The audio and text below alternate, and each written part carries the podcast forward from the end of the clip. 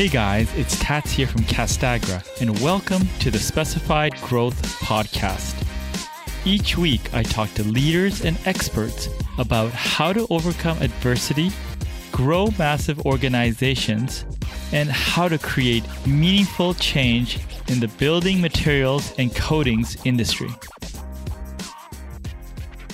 Today's guest is Lou Adler. Lou is the C E O at performance-based hiring learning systems since two thousand. So Lou, thank you, thank you for coming on the show.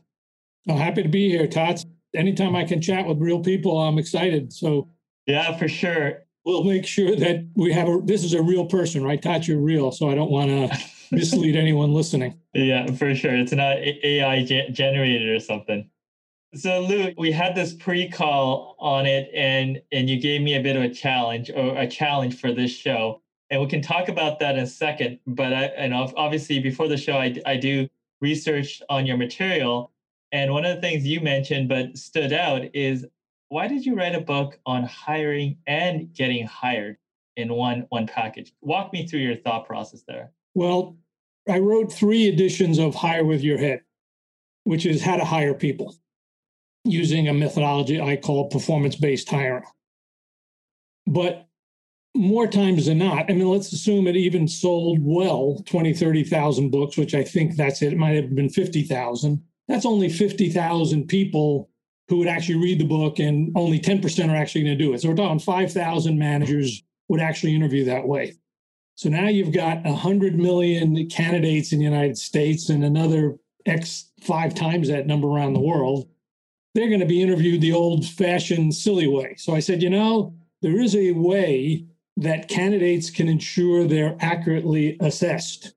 So I decided, hey, if you as a candidate find someone who's actually interviewing this way, you're already set up to be successful. However, more times than not, you won't find a manager interviewing this way. So you have to take, as a candidate, take matters into your own hands. So that's the real reason I did it. The problem is when I approached Wiley to do that book, they didn't want two audiences. They wanted the corporate audience or they wanted the individual reader. Uh, so that's why I had to publish it through another publisher.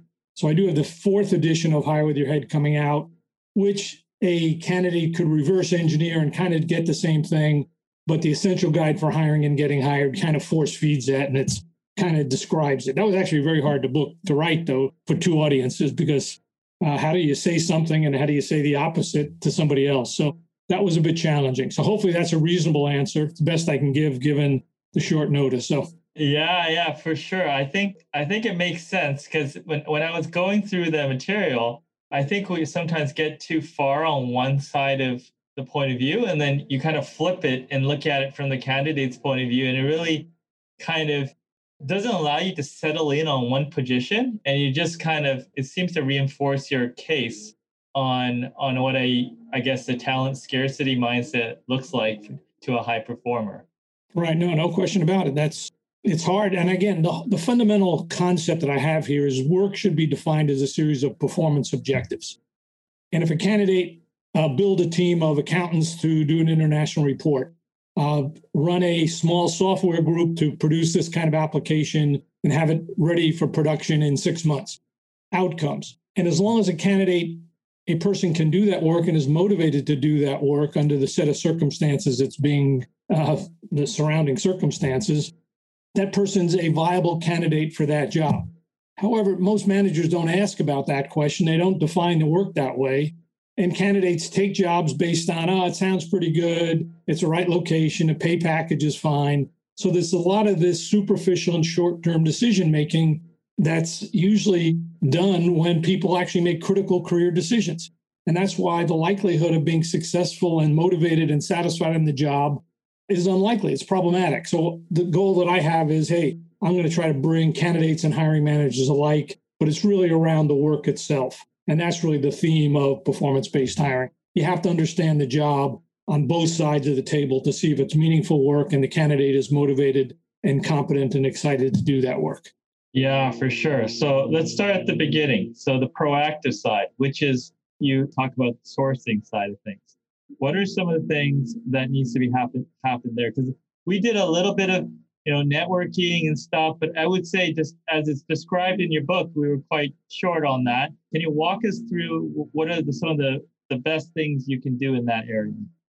Well, first off, you have to define the job. And I'm going through a number of these cases right now. So Iris, and I saw something on a Facebook page yesterday or the day before. I think they were looking for an S D R, sales development representative. This is a person who goes out and gets leads. And it was a pretty boring job. And, so, and this was a woman who I don't know, but I just was on this group. And she said, can you give me some help in, uh, and she was asking the group for help in defining that work.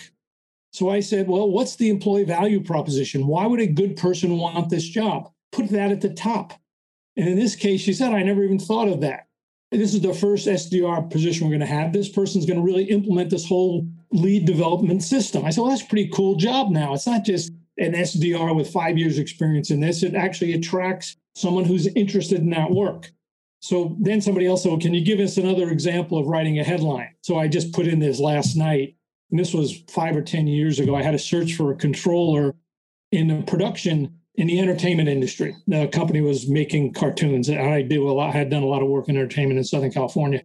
So I met the people at the company, and I wrote an ad on LinkedIn. It was pretty corny, but it worked. I said, Oscar-winning controller. And I, at the end of the post, I said, if you get this job, you're, the president of your company is going to be thanking you when they get their next Oscar. So that was it. But the first line was, well, the title was Oscar-winning controller or director of accounting, so I captured both. But then I said, get out of the numbers and make a difference. So that was the intrinsic motivator. Most accountants in entertainment really just deal with numbers. They never talk to people who make movies and films. And in this case, they would. So I had to have someone who, and literally I, the way I sourced the candidate is I went on LinkedIn. I looked at people at the big uh, entertainment companies, Disney, Warner Brothers, Sony, twentieth Century Fox, whatever they were at the time. And then I also filtered those people on working at a big eight accounting firm, not the big four accounting firm, PricewaterhouseCoopers, Ernst and Young, et cetera. And I found about ten people. I just sent an email out to them. I said, get out of the numbers and make a difference. Let's talk about it. And I sent them over to the job posting. And I got, within seventy-two hours of taking the assignment, I was interviewing candidates. I mean, it's so the idea is it's a marketing campaign. You have to have a good job. You got to find the right people who would see the job as a career move that attracts their intrinsic motivator, that are competent to do the work. Obviously, you have to have that. This way, the hiring manager would likely see the person, and the candidate would likely say, oh, I'm interested in going there. So you, it's like pre-qualifying a sales lead. Hiring manager makes a decision. Do they want to see this candidate? And they will if it's a good candidate. And with the candidate, if they're a good candidate, would they want this job at least bring the two parties together to talk? I don't know if that was really the answer to your question, Tats, but that's the idea of sourcing. It's marketing. Let's find people, but you have two buyers. One buyer's a candidate, the other buyer's a hiring manager, and you got to get both of those people on the same page. So that's why, it, in my mind, it really is a dual decision process. And too many companies think it's individual. No, I, I'm the one making the decision. No, that's not true. If you want to hire a good person, they're both making the decision. And that's why when I saw your ad for sales director, for sales director, I said, you're just getting a person who just needs a job, not someone who wants a career move. And I think that's really the key. Yeah. Focus on what's in it for the candidate and then engage in a series of conversations. Spend more time with fewer people as long as they're the right people. And then and convert a stranger into an acquaintance before you make the decision. Otherwise, it's just a transaction and it's unlikely. I mean, it, it'll, it'll be successful sometime, but I want to be successful all of the time. So you got to do it right. That would give a higher probability that you will be successful more times than not. You know, that makes a lot of sense. I come from a marketing background, so it makes a lot of sense. And the way that you described the controller role was great because it showed the combination of a interesting tagline, but you didn't lose the fact that what the role was, was which is a controller. Right. So that's one of the questions, because I sometimes hear or see people put crazy headlines that don't describe anything about the role. And I've heard that maybe that's not a good idea e- either. What are your thoughts on that one? Oh, yeah. I mean, the headline is an attraction piece, but you want to attract the right person. So, but I mean, there's two phases for marketing. In my mind, some people, I tend to write long job postings and long emails. But once I get people attached in the first line, my goal is to just have them read it. And it's got to be the right person reading it, because then if they, oh, this is pretty cool, so then they want to read the rest of the story. And I tell stories. I don't write job postings. I do tell stories. I say, hey, one of the big challenges we have here is we're doing this, this, and that. We're looking for someone who can take the lead on building that. So when I saw your post, and I'm not, we don't need to get into the details of it, but you're trying to build a, you're going to try to grow and build your company, and the sales director is going to do that. Well, that's a story that, about your company. Well, tell that story. So I really like stories. And I remember one, now I'm off because I just remember my best story of all time was we were trying to find a C E O for a big charity in Philadelphia. And we said, fast forward five years. And it was, I think the Back to the Future movies were just coming out. So we used that theme as the headline, a C E O, fast forward five years. Then it said, the inner city of Philadelphia would like to thank you for raising fifty million dollars. And here's what you accomplished.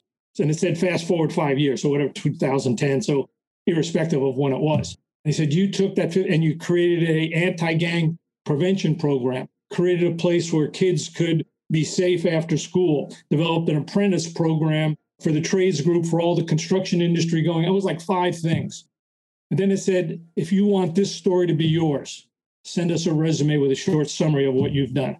Response was overwhelming. It was a story. And the real key was they had to raise fifty million dollars. But if they must be able to raise fifty million dollars, who cares? It's a boring, it's what you do with the fifty. I mean, this person was going to meet all the people in Philadelphia, and it was a business development role or a cash development role, getting people to give money, which is fine, but that's, it's what the money was used for. And that's, and we told the story. So it's always the impact the person can make. In my mind, that's what you're really trying to get. What motivates someone to excel and get excited? Because that's what they're going to tell their friends and family why they're taking the job. Yeah, yeah, for sure. Now, you you did a great job breaking down the different types of candidate pools, or the passive and the active. Walk us through some of those segments and how to think about those segments. Well, I basically make this general statement that you can't use a surplus of talent methodology or strategy that's focused on weeding out the weak when there isn't a surplus of talent. So that's the overriding theme. Too many people say, we've got a thousand candidates, there's only four good ones, we've got to spend most of our money eliminating nine hundred ninety-six. Well, I said, why don't we just find the fifteen that are good and don't worry about the nine hundred ninety-six that shouldn't have applied? Now, that's easier said than done, but our focus is, when you really think about it, so this is where you're getting at. I drew this in the book, which I think I gave you a preview of the chart, or maybe it's published, I'm not sure. I said there's three fundamental talent pools that companies need to hire. The high volume entry level, maybe not the most critical positions, but they're hiring a lot of salespeople, a lot of call center reps, entry level jobs, and that's a good pool, but they're high volume. That's a different pool than critical staff positions, two to three year people, mid-managers, accountants, engineers, important salespeople, irrespective of it, and marketing people, whatever it is, technical people and mid-management. Those are critical positions. And then you also have what I call the executive level group. Each of those has a different need. High volume, you want to hire good people, but avoid mistakes. And that's the big strategy. For the critical staff positions, you want to raise the talent bar. Get good people motivated, raise the talent bar. And for the executives, you just, you got it. You can't make a mistake. This is existential job, either company's successful or not. I mean, even your director of sales, that could take your company to three X or keep it the same. I mean, so you got to kind of say, okay, what's the strategy? Then you overlay that with supply demand. Are there a lot of great people just looking for jobs? It's never been that way. I've been doing this a lot of years. I've never found, found that. Maybe for when you're hiring out of college, yes, they're good people and you got to figure it out a little differently. But when you're starting to take three to four year professional person and above, the best people, everyone already knows they're the best people. So you got to work hard to find them and, uh, and recruit them and attract them and get them hired. So that's where I said the three strategies are. You can use the concept of great marketing, great stories, great advertising for all three groups. But obviously for high volume, you can't be as personal as you can uh, hiring an engineer, sales manager, any kind of mid management or executive. In that case, you got to spend a lot of time with these people. They're, they're going to change the direction of your company. And if they're good, they're going to get promoted and build your company. So So that's the fundamental difference of those three strategies. Yeah, for sure. There's a lot to unpack. One of the things that you you uh, mentioned in your book was your one, two, three, four, five candidate sort of rating, and talking about eliminating twos. And then you also said, you know, you can't have too many fives. You need a mix of three, four, and fives. Explain that concept. I found that really fascinating. Well, let's just say, first, let me, the ranking. A five is an outstanding person, top five percent, top five percent. A four is someone who's outstanding, probably top twenty percent. A three is certainly in the top third. A two is someone at average or below average, and a one, entry level or incompetent. The idea of no twos. I have this hiring formula for success, which says ability to do the work in relationship to fit drives motivation. And because motivation is so important, we square it. Everybody, that's not true. A lot of good people are exceptional people given the right set of circumstances. But if you get someone who's been a ten-year engineer and you're asking them to do three-year level work, they're not going to be very motivated. So that would be a level two for that job.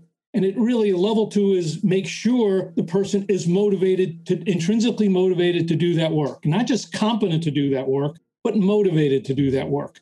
So in the first interview, I suggest that managers determine if someone's a three or better. A three meaning ability to do the work, fit, motivated. But the second interview, make sure that person's not a two. Make sure that person's not a two. And spend a lot of time. Does this person really want to do that work? It's easy to determine competency, but you really want to understand, is this person motivated to do that work under your set of circumstances? That's a much harder interview. It's not as important for the high volume hires. It's not unimportant, but it's not as important, but it's critical for the staff and management and executive level position groups. So that's the no twos. The fives, from a practical standpoint, I have I've interviewed two to three, maybe four thousand people. Nobody's ever a five in everything, and it's circumstantial. I'm actually, me personally, I'm not a very good manager. I'm good enough. I'm at above average, but I'm not great. I'm really good at, at detailed analytics, but I don't like to do it very often. So if you said I was going to do that, for, I mean, so everything is this way. Certain people are great at some stuff, but they're not great at every stuff. And you just got to kind of, but what we like to do is interview people and have everybody assess the factors and argue about, is this person a two, three, or four, or five? If you have too many fives, they're gonna, everybody wants to be the boss. And if you, now I tell people, if your job isn't a five, they'll be gone in a year. You want a five person? Well, they're pretty exceptional people. If you don't, if you give them a level two job or a level three job, they'll be out. So you've got to match their needs with with your needs. So if everybody's a rock star, you better give them a rock rock concert that they all can play in and have all the fans. So I think building a team requires, as long as they're not, as long as everyone's motivated to do the work. The truth is, you can, I mean, I'm pretty good at interviewing, but I can't accurately predict it. I can tell if someone's a three, four, or five, and circumstances, sometimes they'll be a five, sometimes they'll be a four. As long as they're not a two and they're in the upper third, you've hired a great team. I mean, you're going to make the playoffs anyway. You're going to win everything. I don't know. I use a lot of sports analogies, well, only because I'm seeing all my teams lose again. So, yeah, for sure. So you talked, you've covered a lot of things about talent scarcity and then, you know, trying to source people from people that have jobs or referrals and all that stuff. But is there a situation where there's someone that isn't in a current role that would be a good candidate? I mean, there is, not to overlook anyone in any situation, are there certain tests to make sure that that candidate is appropriate and that there, there's not something more there that needs to be watched for? Well, the hard part is, how do you find that person? So I, as a recruiter, and I tend to work, well, I haven't, I don't do recruiting anymore, but when I did it, it was director levels and above. Yeah. And initially it was staff and mid-managers, and then I moved into directors and levels and above and general managers and retained search. But if you get too broad a pool as a recruiter, how do you find a person?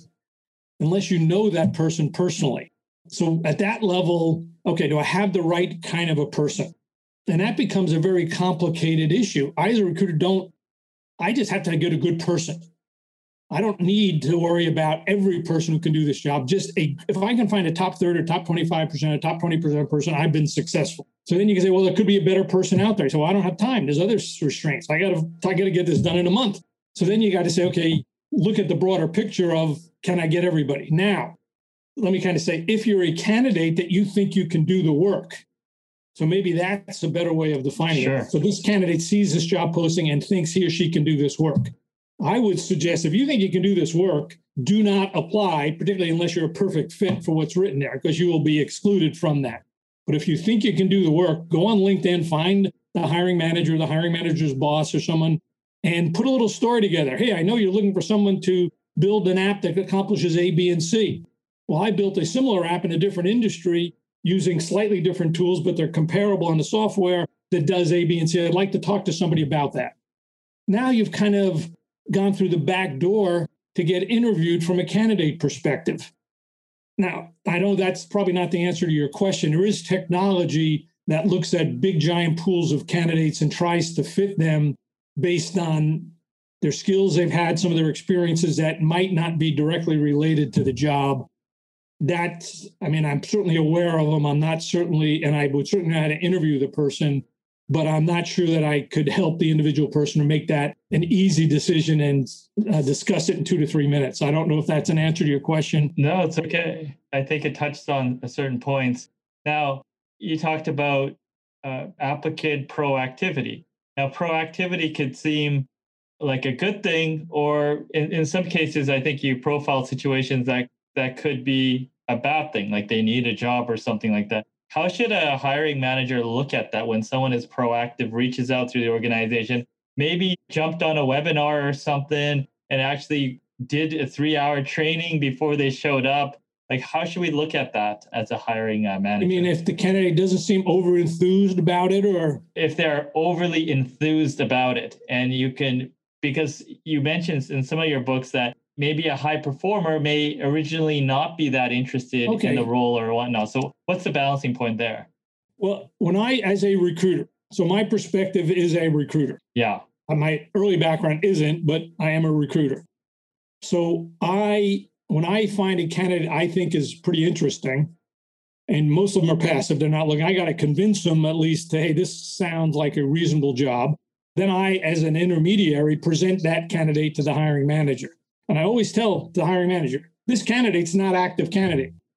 I'd just as soon have them be neutral. How could they be excited about a job and they don't know about the job? That's, it doesn't make any sense unless they're desperate. So if they're over, in my personal opinion, if someone's over-prepared and does all this work, they're too desperate. I play, don't play hard to get, but just be play open-minded. So that's the advice I give to candidates. You're too hard to get, you come on too strong, you're too passive, you come on weak. So But I urge my hiring managers, hey, have a thirty or forty minute exploratory conversation with a candidate, just on the phone. I have a script, they give them a script, kind of go through their background, see if they're doing work that's comparable to what done, have the hiring manager describe the job and get to see if the candidate's interested. And if both parties are interested in getting serious, then you get a full interview. But I tell hiring managers, don't get so uptight that candidate's not perfectly prepared for the job. Use that, it doesn't matter. It doesn't matter if they are or not, just ignore it.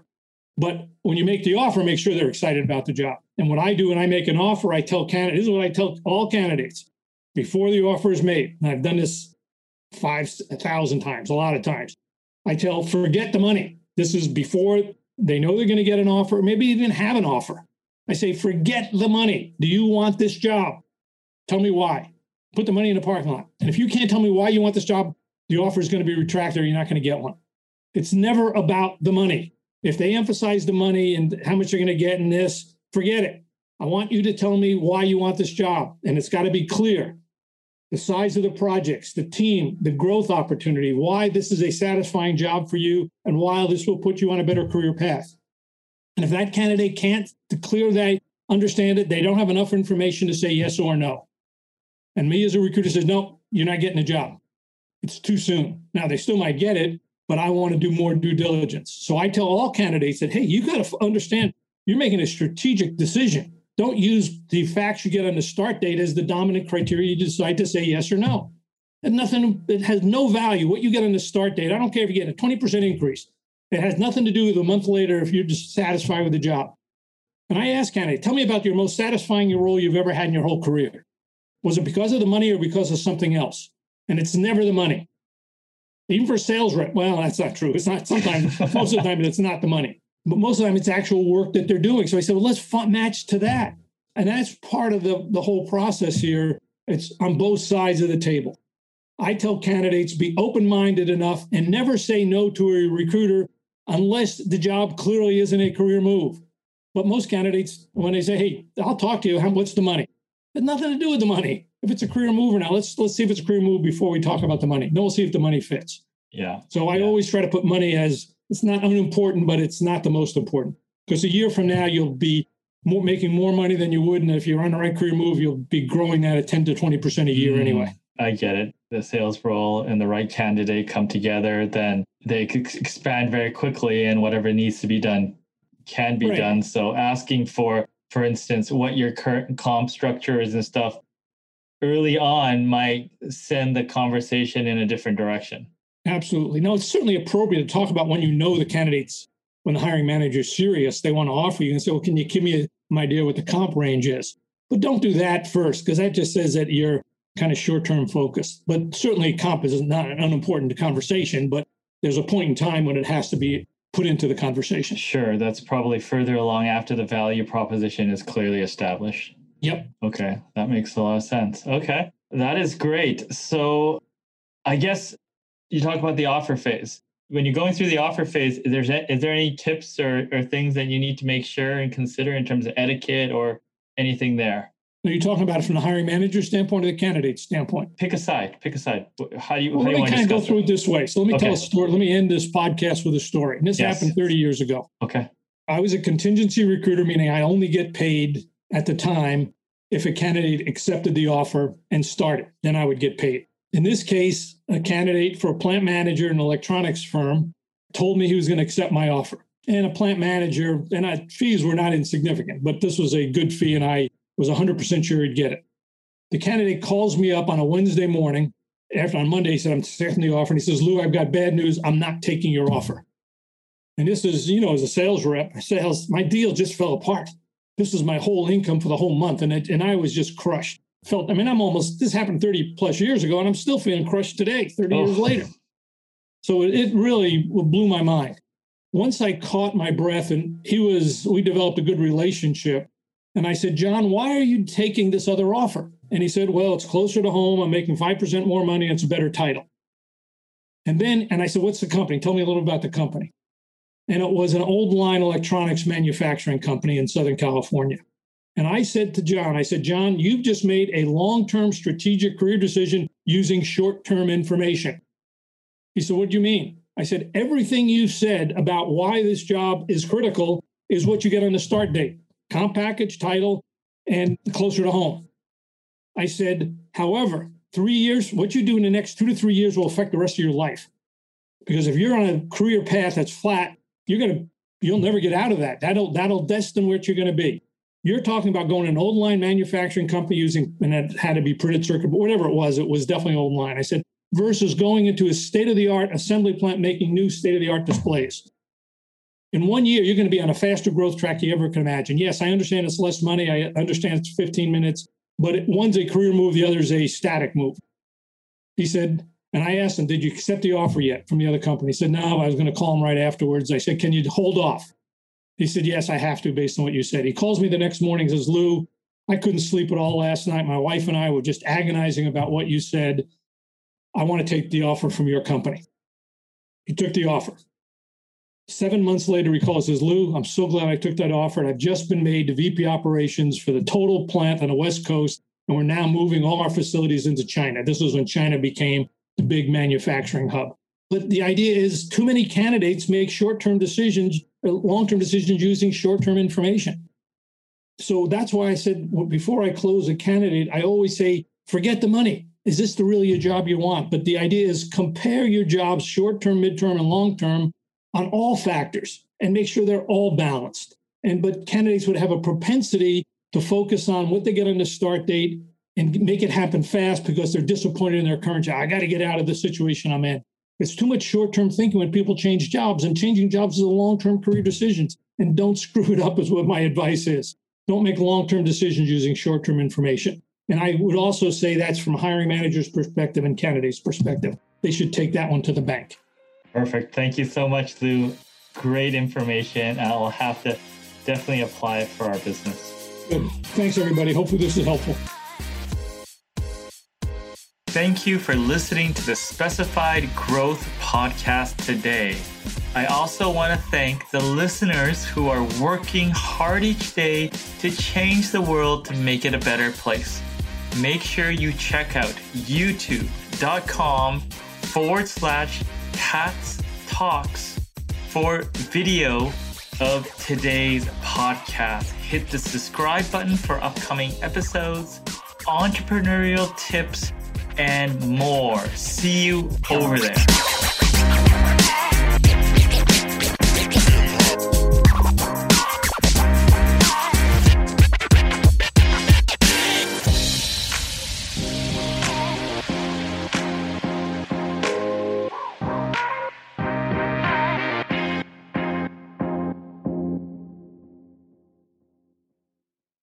This podcast is a part of the C-Suite Radio Network. For more top business podcasts, visit c suite radio dot com.